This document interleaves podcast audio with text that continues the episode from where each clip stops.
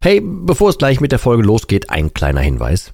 Ich lade dich herzlich zu meinem kostenlosen und brandneuen Webinar ein, wie du die Alkoholsucht dauerhaft hinter dir lässt. Es ist vollgepackt mit Einblicken, persönlichen Geschichten und praktischen Tipps, wie du diesen blöden Alk endlich dauerhaft hinter dir lassen kannst. Ohne Verzicht und ohne ständige Rückfälle.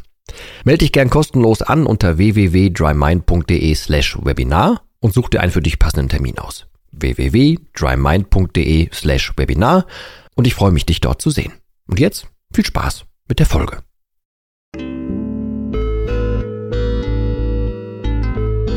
Nüchtern betrachtet. Der Nie wieder Alkohol Podcast.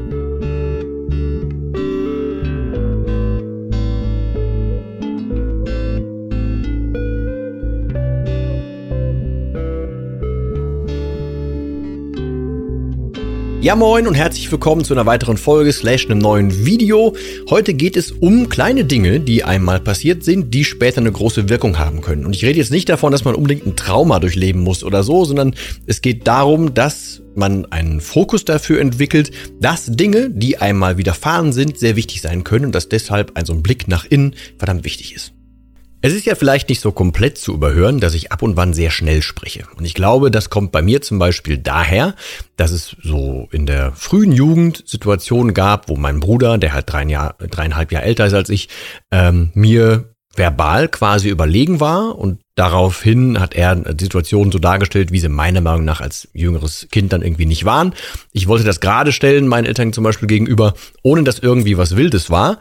Aber es macht für mich aus heutiger, rationaler, erwachsener äh, Sichtweise Sinn, dass das Dinge sind, die mich getriggert haben, dass ich heute immer noch möchte, dass man mich bis zum Ende versteht, dass man mich überhaupt versteht und dass ich meinen Punkt machen kann. Ich glaube, deswegen rede ich zum Beispiel sehr schnell. Was hat das jetzt mit dem Alkohol zu tun? Erstmal per se nicht so viel. Ich möchte auch eher den Blick dafür schärfen, dass Dinge, die zum Beispiel in der Jugend, in der Kindheit oder so nicht schlimm ist, kein Trauma, ne, das meine ich alles nicht, sondern einfach emotionale Dinge, die vielleicht das erste Mal aufgetaucht sind oder so, dass die heutzutage immer noch verdammt viel dazu beitragen können, dass man zum Beispiel zum Alkohol läuft. Und es gibt da versteckte Dinge und auf die würde ich gerne hinweisen. Zum Beispiel, ähm, das ist jetzt nichts, was mich total getriggert hat. Bei mir hat es eher so, also völlig ohne Vorwurf, ne? also vor, komplett vor, äh, vorwurfsfrei, ähm, Dinge, die bei mir scheinbar damals den Anfang vom Alkohol legitimisiert haben, legitimiert, legitimiert haben, ähm, waren, äh, dass sowas wie ein Feierabendbier normal ist oder okay oder halt zumindest nicht schlimm. So, ähm, das sind Dinge, die sind so bei mir vielleicht hängen geblieben, aber wie gesagt, äh, vorurteilsfrei.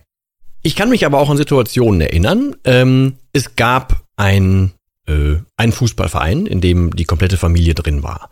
Und es gab ähm, regelmäßig dann Treffen von den Erwachsenen quasi. Also die Kinder haben da gespielt, die Erwachsenen kannten sich, die Erwachsenen haben auch teilweise da gespielt. Es war ein großes, äh, großes Zusammentreffen von Menschen. Und wir reden da jetzt von ähm, Mitte der 80er, Anfang der 90er, Mitte der 90er, so da, wo halt noch viel soziales Leben auch tatsächlich einfach in Vereinen und so stattgefunden hat, was vielleicht heutzutage gar nicht mehr so ist, aber damals war das so. Und dementsprechend hat dieser Verein oder ein Großteil dieses Vereins, dieser Erwachsenenklicke quasi, hat zum Beispiel auch zusammen Silvester gefeiert. Und das war immer bei einer Familie aus dem Verein, weil die hatten ein Haus. Das war damals noch gar nicht so typisch, dass, dass viele Leute auch ein Haus hatten oder haben inzwischen. Ähm, und da war es so, dass die im Garten quasi hinten noch so eine, ich sag mal, eine Hütte oder eine umgebaute Doppelgarage, irgendwie sowas in der Größe hatten. Da drin haben die Erwachsenen gefeiert und das hieß, da lief Musik, ähm, da waren die Erwachsenen den ganzen Abend und so weiter und Silvester, weiß man ja jeder, wird bis 12 Uhr reingefeiert. Für uns als Kinder damals war es natürlich irgendwie was Besonderes, ne? machst du einmal im Jahr und dann darfst du lange wach bleiben und so weiter. Es hieß aber auch, diese Gastgeber, die hatten auch zwei Kinder, die waren natürlich ein bisschen älter als ich damals, weil ich der Jüngere immer von uns war, aber ähm, zwei Kinder und das hieß, die ganzen Jugendlichen, Kinder, alles von Kindern bis Jugendlichen, um korrekt zu sein, die haben sich dann quasi im Haus aufgehalten, haben sich da oben in den Zimmern und keine Ahnung wo aufgehalten.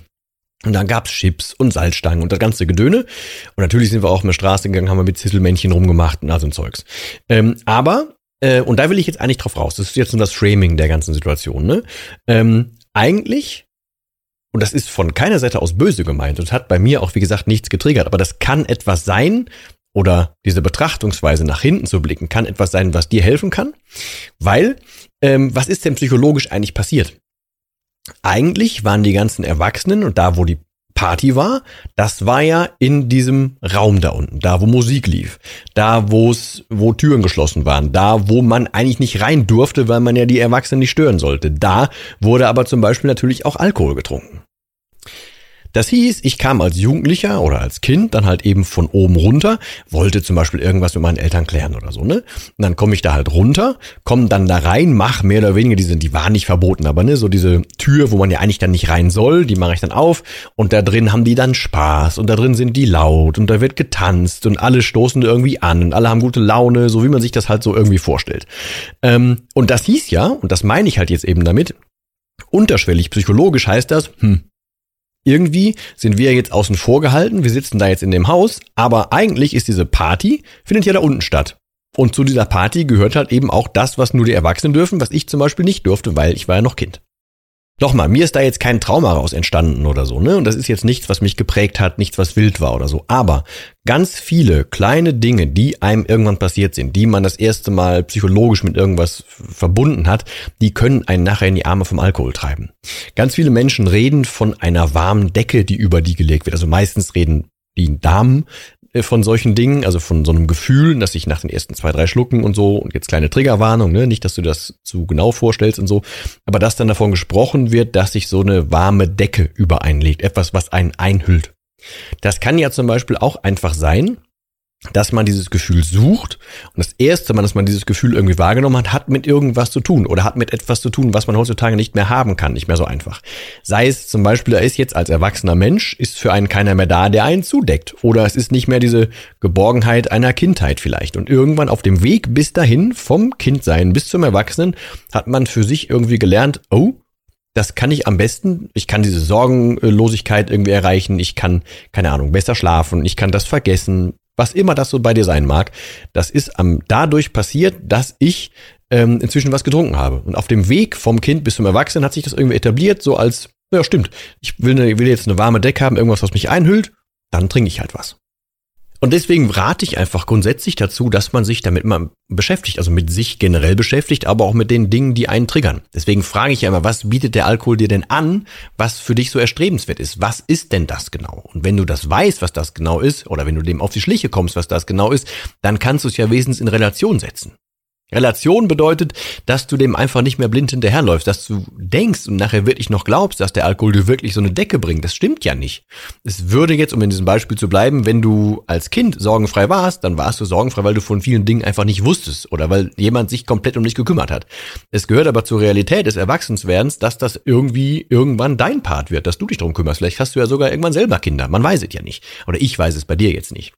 Aber es gehört doch dazu, dass Sorgen im weitesten Sinne oder Probleme oder Dinge, um die man sich kümmern sollte und so weiter, dass die doch irgendwann zum Erwachsenenleben dazugehören. Das heißt, diese einlullende Decke, die man sich da gewünscht hat von damals, die kann ja per se gar nicht genauso sein, wie die als Kind mal war und man wünscht sich das nur. Ich rate dazu, guck doch einfach bitte, was ist wirklich real, versuch nicht zu verblenden und dann wirst du in diesem Fall als Deckenersatz den Alkohol auch nicht brauchen.